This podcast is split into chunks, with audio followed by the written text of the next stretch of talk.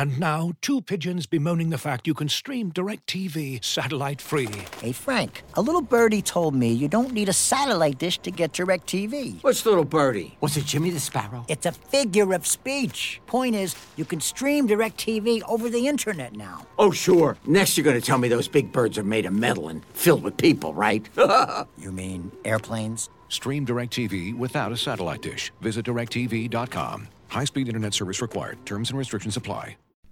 As you've probably heard by now, we've teamed up with BetMGM this season. We'll be using BetMGM lines to make all of our picks, and we'll have special offers for our listeners each week. If you haven't signed up for BetMGM yet, use bonus code The Athletic, and you'll get a one-year subscription to The Athletic, plus up to a $1,500 first bet offer on your first wager with BetMGM. Here's how it works. Download the BetMGM app and sign up using bonus code The Athletic. Make your first deposit of at least $10. Place your first bet on any game and claim your voucher for a one year subscription to The Athletic. See BetMGM.com for terms. U.S. promotional offers not available in D.C., Mississippi, New York, Nevada, Ontario, or Puerto Rico. Gambling problem? Call 1 800 Gambler. Available in the U.S. Call 877 8 HOPE NY or text HOPE NY 467 369 in New York. Call 1 800 NEXT STEP in Arizona. 1 800 327 5050 in Massachusetts. 1 800 BETS OFF in Iowa. 1 800 270 7117 for confidential help in Michigan. 1 800 981 0023 in Puerto Rico. First bet offer for new customers only in partnership with Kansas Crossing Casino and Hotel. Don't forget, if you haven't signed up for BetMGM yet, use bonus code The Athletic, and you'll get a one-year subscription to The Athletic, plus up to a fifteen hundred dollar first bet offer on your first wager.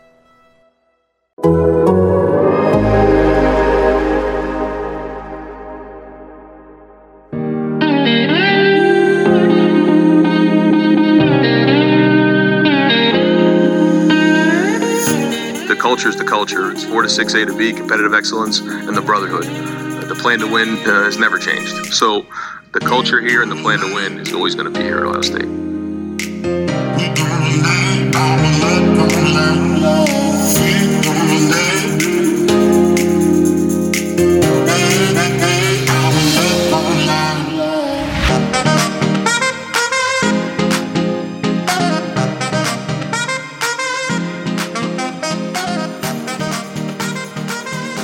Welcome back to 4 to 6 with A and B, your Ohio State podcast brought to you by The Athletic. This is Bill Landis, joined by my best friend in the whole wide world, Ari Wasserman.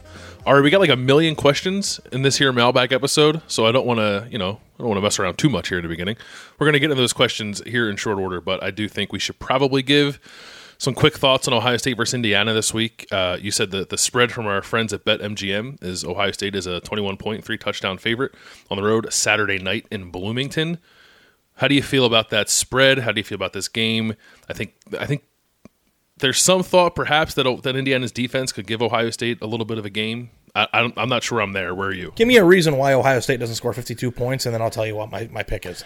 Yeah, that's kind of where I am too. Because like Indiana, I mean Indiana's defense is good. It might be the best defense Ohio State's seen thus far, but I think, and there's like a question about this. I think later. I feel like all the stats in the Big Ten are like inflated, especially the defensive stats, because all the offensive besides Ohio State stink. Yeah, I think that Ohio State's going to score with relative ease. Uh, and then, unless you think that Ohio State's defense is going to give up 42 or 35 points, which, if we're going to be talking about them in the context of one of the five best teams in America, they can't. Right. Um, you know, I think that last year when Indiana was was as good as they were ever going to be, Ohio State had no problem scoring on them. What they score 35 points in the first half of that game? I can't remember. It was 35 7 at halftime. Yeah. Yeah. So they scored 35 points at halftime, and that was the best version of themselves. I think Ohio State has the best offense in college football. I think Indiana has regressed back toward the mean. Um, I think that Ohio State's going to be scoring in between 40, 45 and 60 points for the remainder of the season, outside of maybe two or three games. And I think this is one of those games where they just pour it on. Uh, even if Ohio State's defense shows a few issues, I don't see a situation where Indiana is within 21 points in this. I, I think I see something like 52 to 24 or something like that. Yeah, I think that's about where I am too. I, I would say 50, no, 52, I'll go 52, 52 17.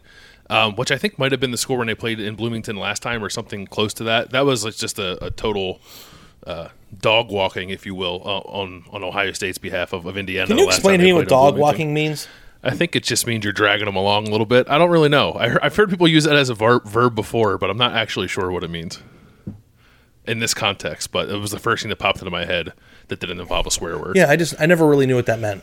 Shit pump's good. Ship pumping. Yeah, good old fashioned ship pumping.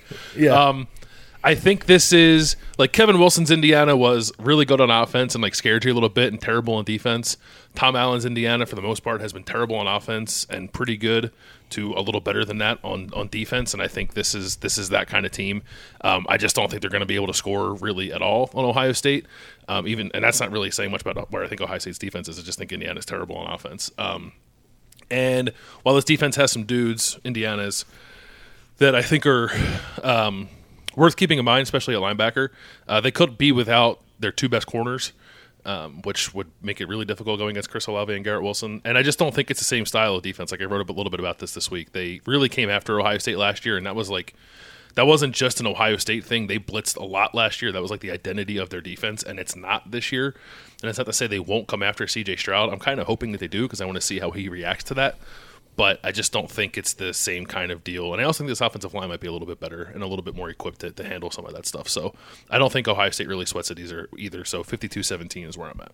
52 is the perfect uh, the perfect sp- uh, point total for a team that has 45 comfortably in the beginning of the fourth quarter after like scoring at will and then they score that one garbage touchdown and uh, either it's either the late pick six or you know the fumble recovery or the the long run or pass from the backup quarterback you know that always kind of gets the cherry on top um, I don't think Indiana is anywhere near as good as they were last year, and I'm not necessarily sure. And I hate to be that guy that they were all that good last year either.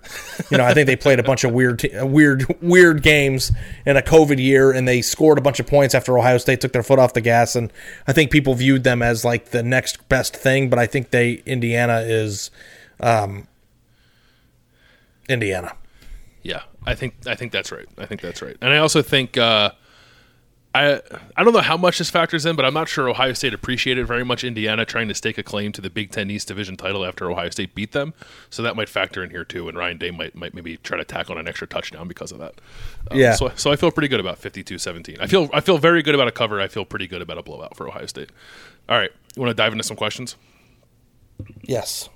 Let's do it. All right. We got a bunch. We appreciate you guys sending them in on Twitter, on the email, and of course in five star Apple reviews. Here is the first one from Peter Sherman on Twitter.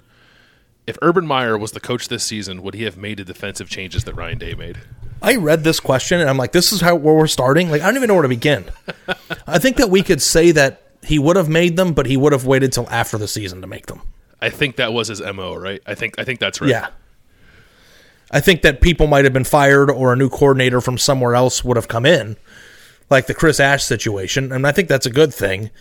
I don't know that I would have trusted Urban Meyer's ability as a CEO of the program to reorganize a defensive structure in the middle of the year and make it work.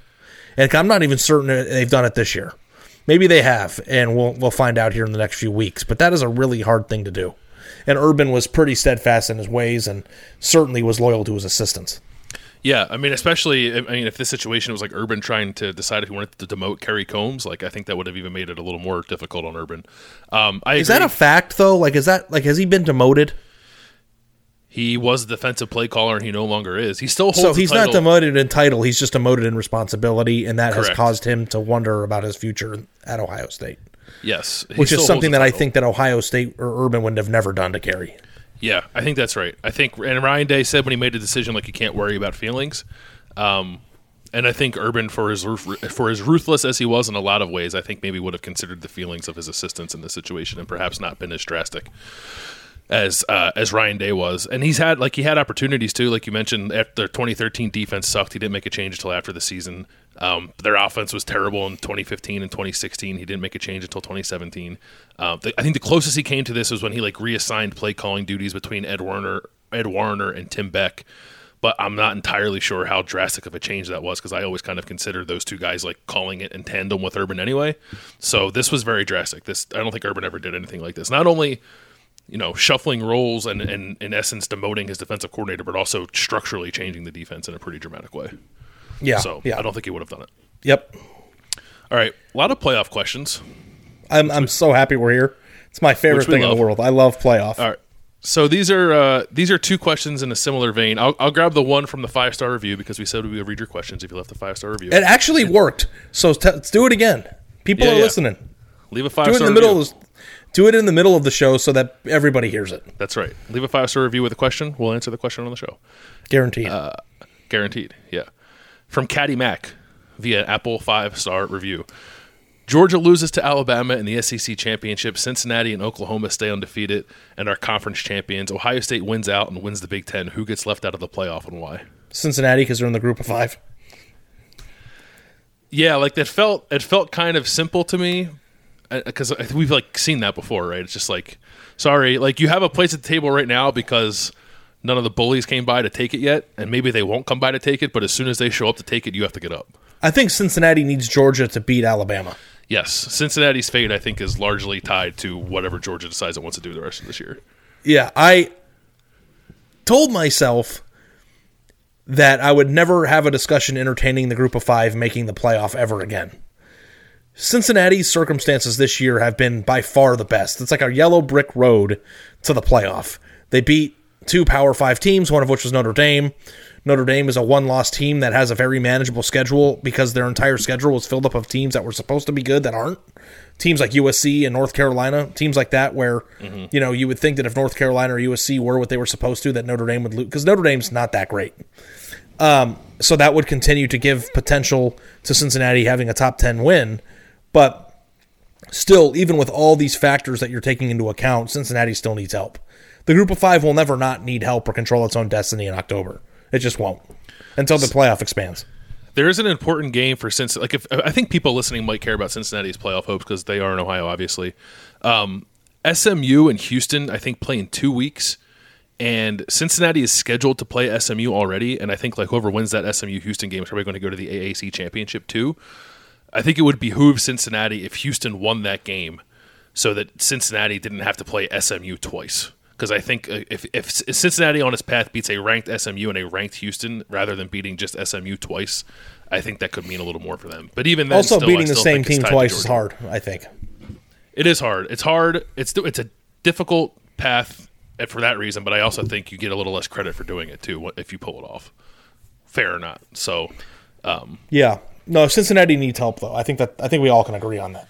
yeah, they weren't. I mean, I give them all the credit in the world for beating Notre Dame in Indiana because we told them you- you have to do that, and they did it. Um, it's not their fault that those two teams turned out to not be quite as good as everyone thought. Is the next question the same exact one?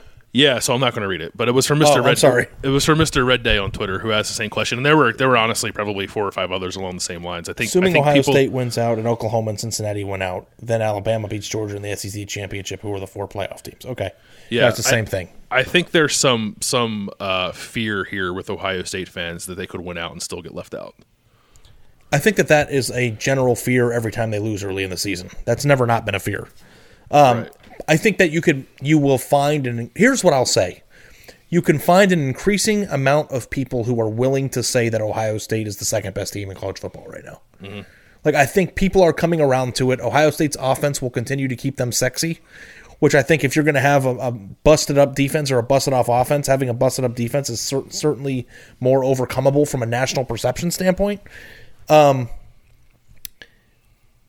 if Oregon wins the Pac 12 and is a one loss team, I think things can get a little dicey.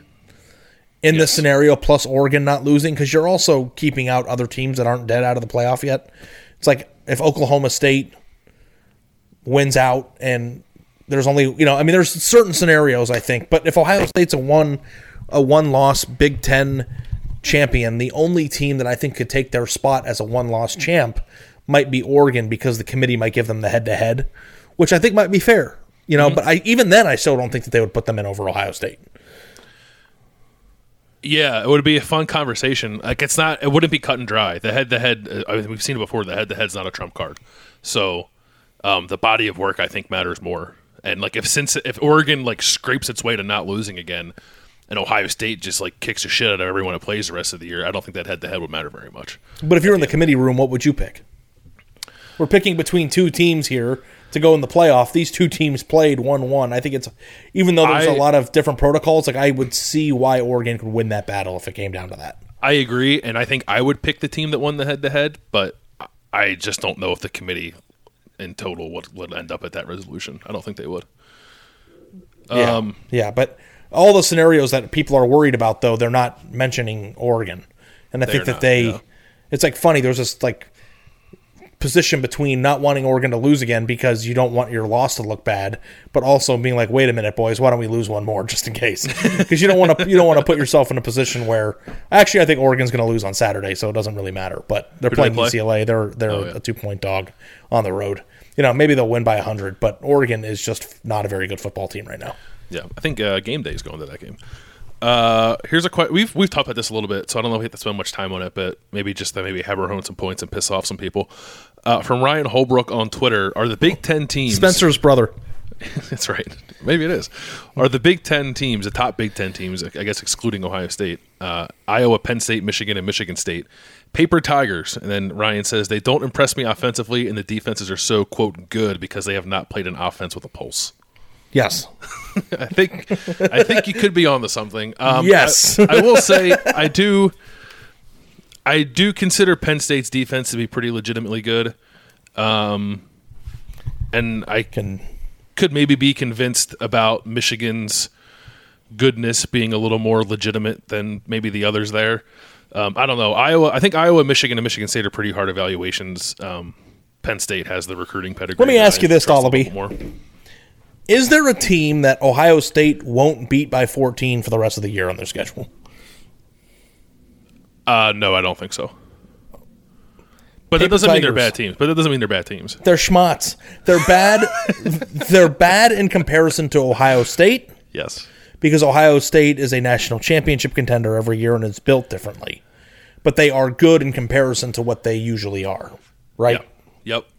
So like there's a distinction and I know that I am very quick on the show to say that teams suck or that they blow or that they're not, you know, good enough to when I do that, I want people to understand that I'm doing that in and I in the way that I'm communicating to the Ohio State fan. We're comparing them to Ohio State. D- does Michigan State, Penn State, and Iowa suck in comparison to 85% of the sport? No, absolutely not. But when we're talking about them as worthy opponents for Ohio State or teams that could potentially give Ohio State a second loss, they suck. Does that make sense? I think that is the right way to say it, and and I would just add on to that that I think like Michigan and Michigan State in particular are having much better seasons than I think anyone thought they would have, and they deserve and they deserve credit for that. Yeah, They deserve I agree. credit for that. Yeah.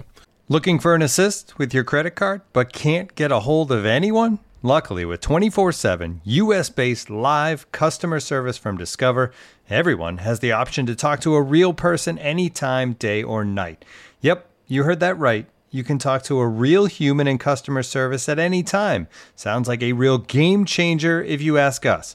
Make the right call and get the service you deserve with Discover. Limitations apply. See terms at discover.com slash credit card. And now, two pigeons bemoaning the fact you can stream DirecTV satellite free. You see this? A family watching baseball on DirecTV with no satellite dish in sight. Let's heckle them. You call that changing the channel? Choke up on the remote, buddy. I hope getting all these games on DirecTV makes up for your mother not pre-chewing your sunflower seeds. DirecTV has the most MLB games. Visit DirecTV.com. Claim based on total games offered on national and regional sports networks with choice package or higher. Availability of RSNs varies by zip code and package. High speed internet service required. Terms and restrictions apply.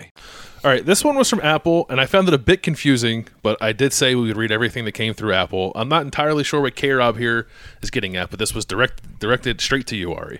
He writes After the national title game, Ari sounded like my dad saying how Alabama is unbeatable and the gap is massive between the programs. K Rob strongly disagrees. Alabama had multiple seniors from the GOAT recruiting class come back, which almost never happens. Is Ohio State better equipped to win a title with Alabama not as good and Georgia playing offense like it's coached by Jim Tressel? What's the question here? Is the gap between Alabama and Ohio State big, or can Ohio State beat those teams? I guess both. Why don't you address both? It's How the same thing the that I always say on this. I always say this. When you look at it, it's like the same thing. Like, why does Texas and USC always suck? It's like you can't really put your finger on why they just do, right? Like Mm. the one thing that I don't understand is that Ohio State and Alabama are very similarly built. They recruit similar classes. I think Alabama, you could say, is marginally better in recruiting, but not enough where it's a huge gap. And Alabama just gets more out of their their program from a result standpoint. I think you can make the case that Georgia and Ohio State are the two most over, underachieving programs in college football, and maybe not so much this past few years for Ohio State since Ryan Day took over since they made the playoff twice and played for a national championship once. But nobody could look at me with a straight face and say that Alabama isn't vastly superior to Ohio State just based on the results alone. They win a national championship, it feels like every single year. Ohio State now is going on almost eight years without one. And they're um, basically the same program. So to me, I can't put my finger on it, and it haunts me. I don't understand what it is. It's what we talked about after the national championship game. What is it that Alabama and Nick Saban do specifically that helps them churn out results at a higher, more consistent level than Ohio State in a world where they're playing a much more difficult schedule every single year and probably are more prone to losing games that they shouldn't? And you know, I don't know the answer to that question. We've simplified it as Nick Saban is the GOAT. Mm-hmm. Okay, fine, Nick Saban's the GOAT it doesn't it's not a satisfying answer to me but i can accept it that said i don't ever make it feel like alabama is unbeatable i don't think that, they, that ohio state could never beat alabama ever i think alabama's team last year was probably one of the greatest of all time and it and it turned out but when i had that discussion it wasn't about individual matchups it was about program stature like i don't know if ohio state will ever win four national championships in six years and I don't know how anybody can do that. Alabama's done it. I don't know how. But I think is Ohio State better equipped to win a title with Bama not as good and Georgia playing offense like Jim Tressel? I think that this year, if Ohio State wanted to play, beat Alabama, this would be a year that they could beat Alabama. Like Alabama, I think is susceptible to maybe even losing again. And if they play Georgia or when they play Georgia in the SEC championship game, they will be underdogs.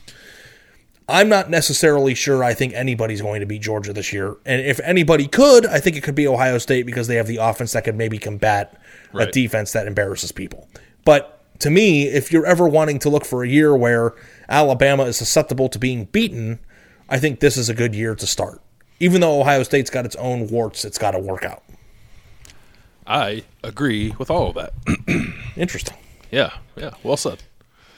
I don't know if that satis- I don't know if that satisfied K Rob or not, but uh, I think that yeah. was well said. Uh, okay, I like K Rob's dad too. By the way, if I sound yeah. like him. let's uh, let's get into some of this defense talk here. Uh, I'm going to take a nap. Yeah. Well, I, I am I am curious. Like it, that's why I kind of like the dynamic we have on this podcast because like I am obviously closer to it day to day more than you are, but you still have opinions on things based off off of what you observe on the team too, and they're different perspectives, and I think they they can be interesting. So, uh, from Brandon Cook on Twitter, Brandon what, Cook's on my fantasy team. Brandon Cooks. This is Brandon with an O at the end and no S on the oh. end of Cook. Oh, uh, could be the same guy though.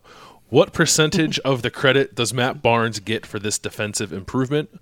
Or how much can be attributed to finally identifying the best players, lack of rotation, and or Ryan Day's willingness to change the scheme slash concepts. Said another way, if Kerry Coombs was still calling the plays and all the other things still occurred, would the outcome have been similar? How responsible is Matt Barnes for scheduling Maryland and Rutgers? yeah, he called up. He called up Kevin Lawrence at Corinth and Akron. Can, yeah, can you help us out here? Yeah. Why didn't you feel this one though? You're you're more equipped to handle this one than me.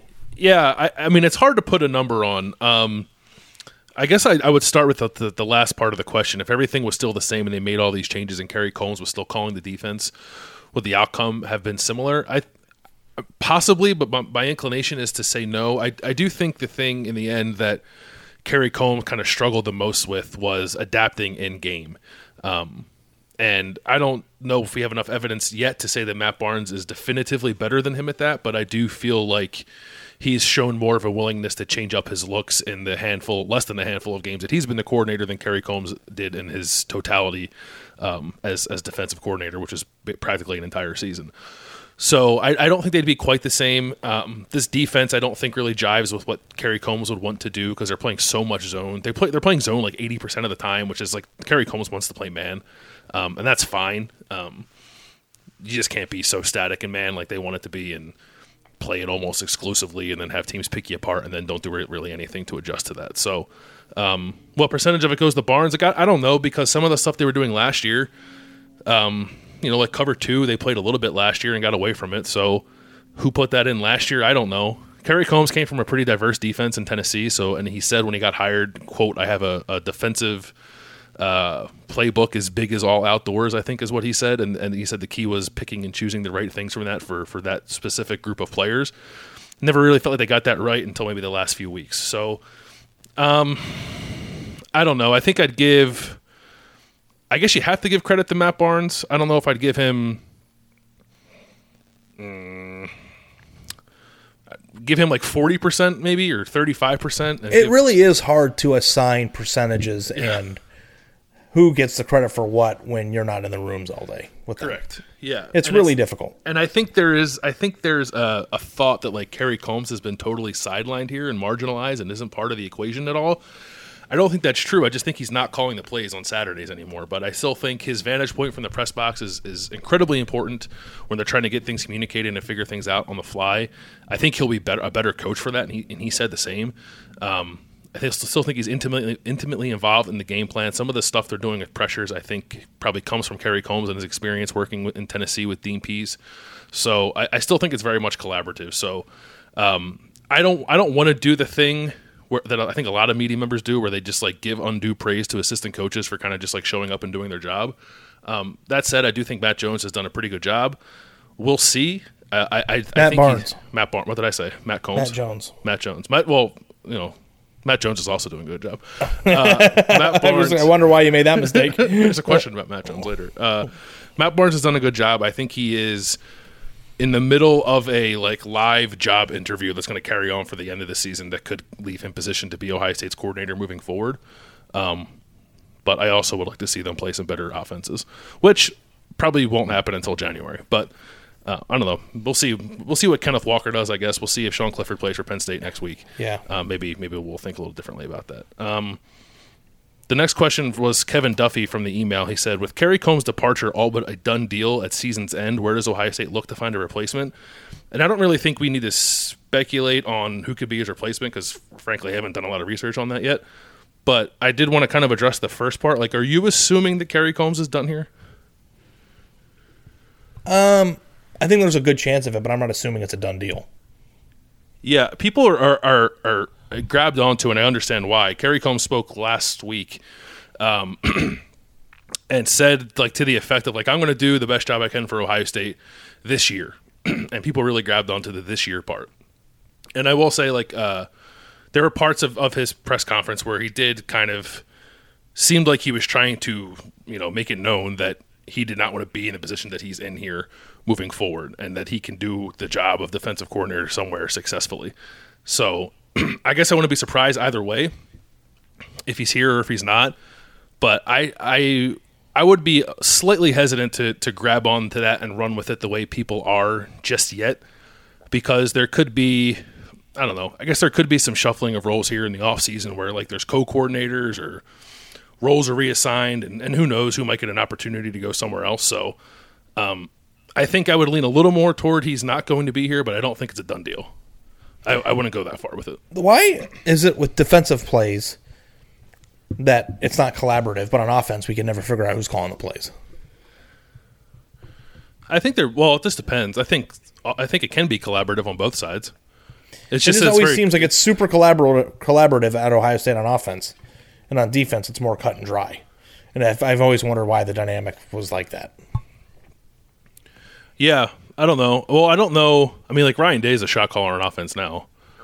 He works with Yeah. Kevin Wilson, I suppose, but I guess it's I guess it starts with whatever side of the ball your head coach is inclined. So, like, does it even make sense for Ohio State to have somebody with the title of defensive coordinator who isn't calling the plays, or they don't trust to call the plays? Like, it seems like a mismatch. So, unless Kerry Coombs is doing something from a game plan perspective that's going to give uh, a little bit more trust in what he's trying to do, or you know, I, I just don't know if the pieces fit.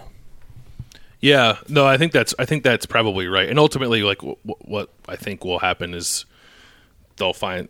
I actually think if somebody said right now, "What do you think is going to happen?" Uh, my guess would be that Matt Barnes is the defensive coordinator next year. Unless this thing goes totally off the rails, my guess is that Matt Barnes is the defensive coordinator next year. And Ohio State's probably looking for a new cornerbacks coach slash secondary coach. Um, Which is what a what a career ascension for Matt Barnes. Yeah, yeah. From uh, this is the second time this has happened to him, by the way, that he's been like uh, an anonymous, almost assistant coach on the staff, and then got elevated to secret play caller. um, in the middle of a season. It happened to him at Maryland in 2018, and it's happening for him now. Um, I don't know. He's very highly thought of. I think he's a sharp guy. Um, whatever he's doing now seems to be working. The players seem to be um, really responding to it well. And uh, I also think I will say like I don't know if Kerry Coombs is going to get a defensive coordinator opportunity after this year. That would just be kind of bizarre to me. Um, but I still, and maybe I've said this on here before, I still think he could be a head coach somewhere next year. I think I think there are programs that should even look at him for that kind of job, um, particularly in the MAC or, or, like really any G5 school, because I think he'd be good in that role, especially if he hired a good defensive coordinator who can kind of make up for whatever shortcomings he might have there. So, looking for the best place to buy tickets for any of your favorite teams or sporting events? We've got the spot. Our partner, StubHub has been the leading ticket marketplace in the world for over 20 years, providing a 100% guarantee with every order. From a worldwide selection of live events, the widest choice of tickets, and industry leading partnerships, StubHub has what you need to purchase with confidence. StubHub, an official partner of The Athletic.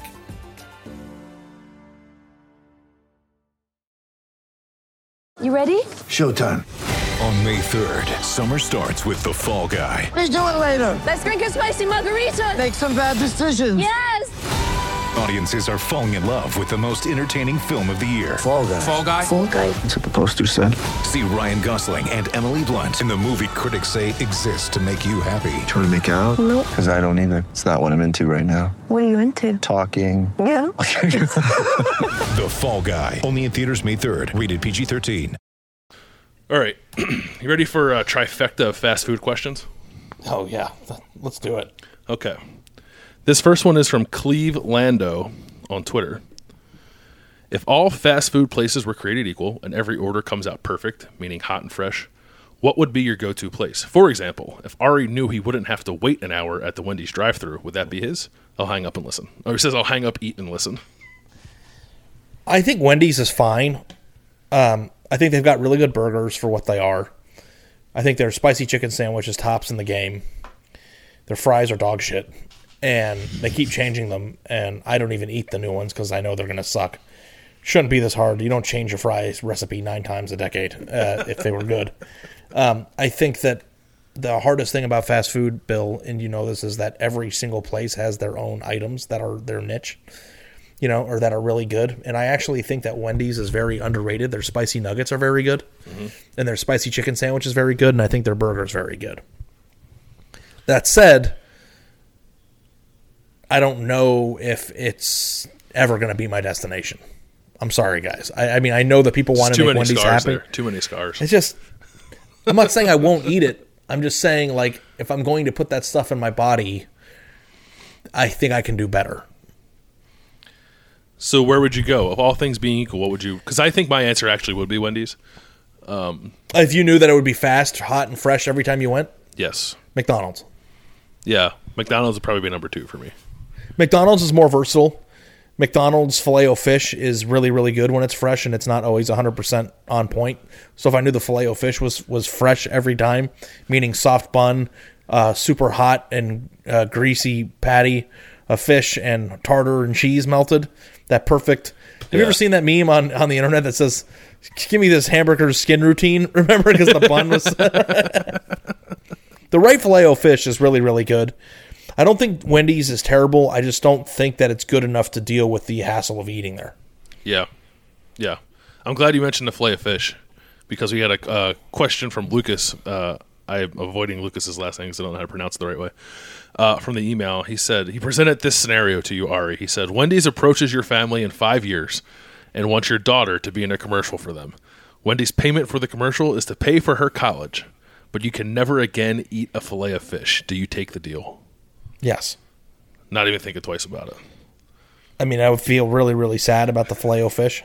I very much like it, but I'm very versatile with my fried fish. But like, I, I I'll get it somewhere. I don't know that our daughter is ever going to go to college, though. I had this discussion with Britt a while back, and I wonder about if in 18 years education is going to exist in its current state. Yeah, that's an interesting conversation. Want to have it I, right now? I think probably. I think perhaps not. Yeah. Because um, everyone's like college fund. I'm like, I'm hoping I don't have to pay for college by then. Because either you go to a trade school or it'll be deemed stupid, or there will be some sort of vast overhaul in the system. But Free college for everybody. if I mean if they if Wendy's wanted to get involved and write us a fat check for something, I think I could give up filet fish. It'd be good for my health, um, and I would be more than happy. Like, listen, man, if I were if I were a celebrity or a person that could get paid for their name, image, and likeness, the best thing is from the company that's paying me the most. Like, if right. Pepsi's paying me a lot, then go Pepsi. If Coke's paying me a lot, it's all Coke. The Yeah, one thing that you DirecTV. have No, to, the one thing that you have to take into account when it comes to the places that are fresh, Bill, is that nobody has a better fountain drink on the face of the earth than McDonald's. So that has to be that has to be in the equation. That is A- correct. you know what? And I think I don't. I, my problem with McDonald's is I don't think their burgers are very good. Like even when they nail it, I don't think they're very good. They're The just- double quarter pounder with cheese when they nail it is every bit as good as anything you can get from Wendy's in my Yeah, opinion. that's a good point. That's a good point. they don't always nail it though because sometimes they've got dry buns and when And when dry buns. And like the thing too is that when Wendy's misses on their burger, it's still a pretty good burger. When McDonald's misses on their burger, it sucks. So if things are fresh and you don't have to worry about that, there's nothing better than a fresh, crisp McDonald's Coke. There's nothing better than a crisp, fresh fry from McDonald's. Yeah. If, I think we all can agree. And if their double quarter pounder of cheese is hot, ready, and fresh, with a soft bun and juicy patties, it's one of the best burgers in fast food. Not to mention that the older I get, the more I like their nuggets the most. The batter on it, I think that McDonald's has the best nuggets, maybe outside of Chick fil A. Um, but like McDonald's is versatile and they've got desserts. And if everything's functioning and working, then their ice cream machine's never down. And like everything is great. Like if you like McDonald's when it's hitting is perfect. You heard it here first. Uh, first, uh, four to six with A and B is anti dry buns and pro juicy patties. That's right. uh, last uh, fast food question from, and by the way, I think you made me change my mind um, to Clevelando's question. I think my answer is not McDonald's. Um, Good. From Jacob Jacob Arifus. Because you got your egg McMuffins there too, pal. Like I don't know what I- like. There's It's no the best value I had fast food. Wendy's breakfast and I managed and I only had it once, but I thought it was awful. I was Um, very disappointed. I've had it twice. I think both times I thought it was pretty good. Um, but yeah, the sausage McMuffin from McDonald's is the best value in fast food. It's a dollar. You kidding me? Uh, from Lucas, or no, sorry, from Jacob Refus via the email. You guys give a lot of fast food love to different places, but never much to Burger King. Every dad that I know loves Burger King. Has that changed for you, Ari? Listen, I would die if anybody ever said that Burger King didn't have the best breakfast. and if you've listened to this podcast enough, you know that about me. Like Burger King's croissant sandwich and French, I mean, uh, not French fries. The hash browns are the elite of the elite. Also, I think a good Whopper's good.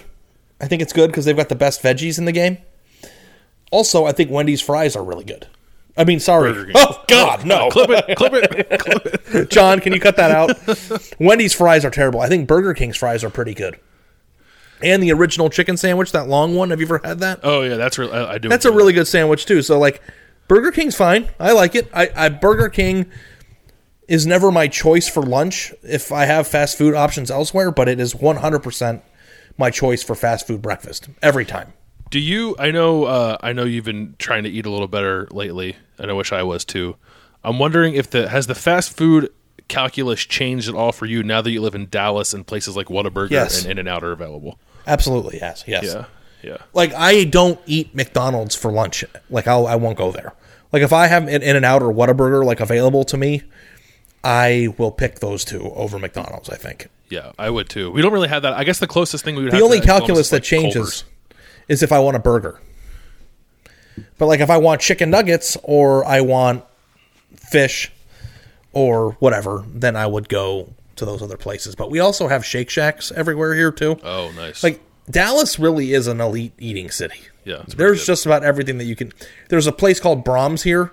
I think you've Oh, been to Braum's is good. Yeah, yeah, Braum's is Braum's good. is really good too. Like there's a lot of places that you know you can get your get your fill at, and Yeah. Like McDonald's is everywhere, and they're like every other corner of the street you can see McDonald's.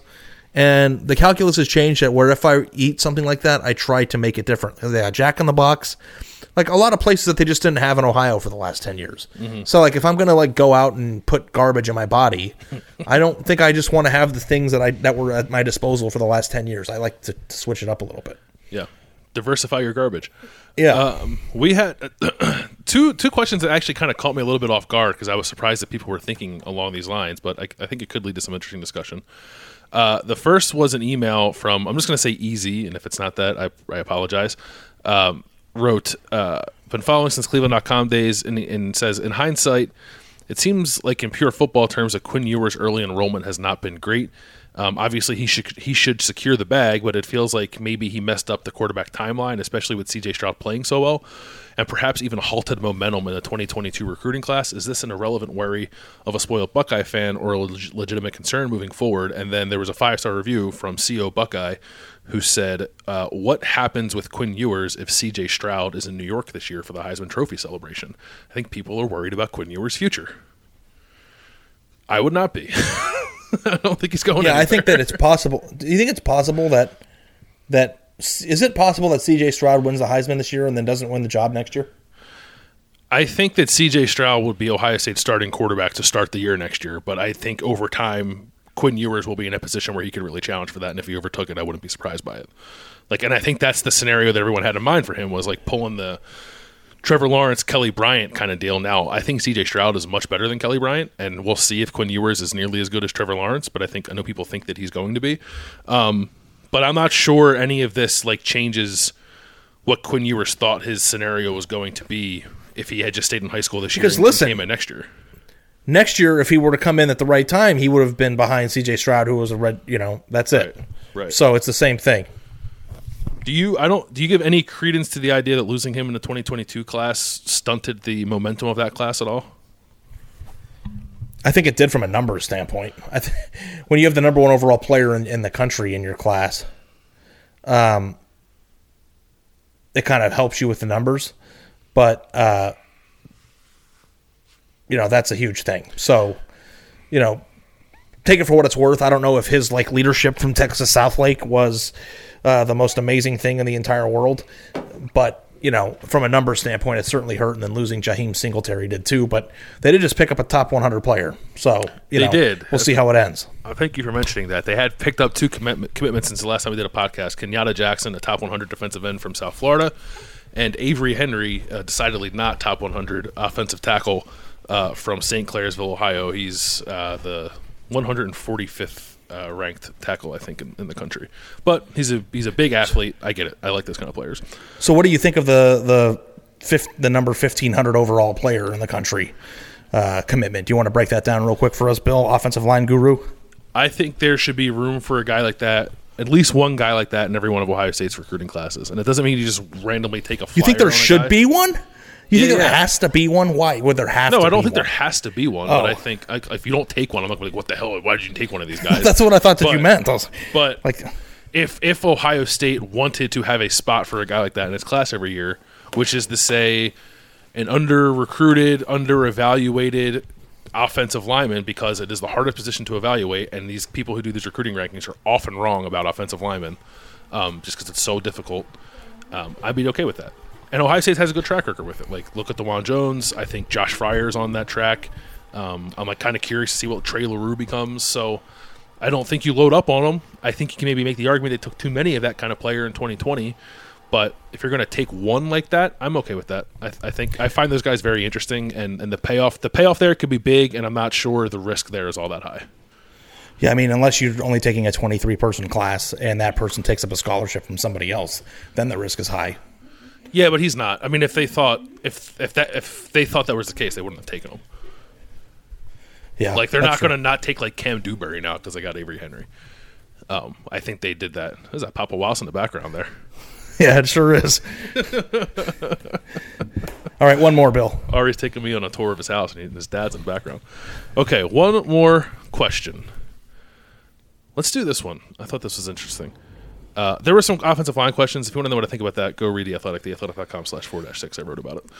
Um, five star review. Actually, we have two more five star reviews. Okay. No, we have three, four, three more five star reviews. We got to get. We're gonna now. We're gonna rapid fire them. KG in Ohio. You mentioned Matt Jones being uh, going into the lineup. Is it too much of a change to just start him for Luke Wypler at center? He was recruited as center, and I believe uh, that position is probably the quote weakest on the line right now. Would you put Matt Jones as your starting center right now for the rest of the year? I don't know. What would you do? I would consider it. Um, he is the backup center apparently. Greg Studrawa said that. You had week. Matt Jones on your mind earlier on the podcast, so I'm not surprised by this. I did. Uh, I think he is one of their five best linemen, and they need to find a way to get him on the field. And while Luke Wypler has played well, I thought Luke Wypler's played really well, and he was the number one center in his class too. So I don't know if this is a- open and shut. in a tough spot. No, no, no. It's not that I think I don't think Luke Wypler's bad. I would at least like let them have it out in practice. Maybe Luke Wypler wins that. Yeah. Um, but I would look for a way to get Matt Jones on the field more consistently because I think he's really good. Um, from Tom B seven one nine from Apple. Uh, I know that field turf may not be an exciting topic, but there's a lot of noise around it uh, on the Twitter sphere because Ohio State's getting new turf in the stadium next year, and they uh, did a competition, I think, where they want like fan designs for the turf field. What do you guys want to see on the field next season? I think that the outline of the state of Ohio line on the midfield design one was pretty cool. Yeah, I like that. I also But like what's the your preference for end zones? script. Script writing, uh, I don't, whatever form you want to do that in, but I think a script Ohio end zone would look pretty cool. Yeah. Do you think red end zones is the play? Yeah, yeah, I think maybe like a, a yeah a red end zone with like a white script Ohio I think would work or a gray Because it used to be work. a green end zone back in the day before they had field turf and it was grass. Yeah. It used to be a grass a grass end zone with the words Ohio State on there that with gray and there wasn't a lot of red on their field. There never used to be a lot of red on their field and now there's a lot. So I just didn't know if you thought they should revert back to the way the field used to be, or if you put Ohio, script Ohio in the end zone, uh, or do script in the end zones. You put the Buckeye leaves on the 35 yard lines, and then you have this, the block O at midfield with the with the uh, outline of Ohio uh, border around the block O. I think it's a sharp look. yeah, I think that'd be pretty sharp too. You went on a gray field, go Boise State style, make the field turf gray. No, no, no. The, the turf should be green, uh, but I think that gray end zones make sense. Yeah, I could get I can get on board with gray end zones. Yeah, I'm State not a of Ohio designer, but some of these people have been done, doing a pretty good job of it. I'm excited to see what they pick. State of Ohio uh, midfield, I think, is, is the right call. All right, last question from Sambito on Apple. If Ohio State ever played a game in a foreign country like the NFL does in the UK, what country do you want to see them play in? I would love to see them play in Australia and get a commitment from the next five star Aussie punter slash receiver. I promise I didn't write this question. Israel. That'd be great. Let's put them in Tel Aviv. They get a football stadium in Tel Aviv. I mean, I think London uh, makes a lot of sense because there are football fans there, Right. and like Ireland is pretty cool. I just don't know, like if you just said like Beijing, if that is like it'd be great because it'd be completely foreign and across the world in the purest sense of the word. But it also like wouldn't be in a place where people would appreciate it. So, Right. like, I, I this is a hard question. I think Australia makes a ton of sense. Um, Mexico, they've had games down there. Mexico City they? was one I thought of. Yeah.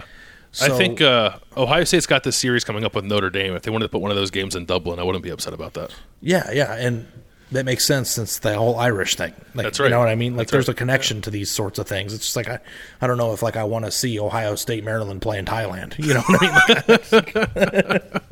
but it's an interesting question. Could you imagine? The NFL does uh, send all its shittiest teams to the UK to make those No, fans. no, the London game was uh, Jacksonville versus Miami. Like, that's really going to expand the the interest of of football out there in the in the in the English lands. But uh, yeah, okay. So the baby's crying. Will you just wrap it up for me? yeah, sure. I'm so sorry. I, I I'm doing my best I can here. man. guys, the guy is he's running on empty. Yeah. Okay. Well, that'll wrap up four to six with A and B. Thank you everyone for the questions. We appreciate it. Uh, again, please leave a five star review on Apple, Ohio State, Indiana, Saturday night in Bloomington. We will talk to you guys after that game.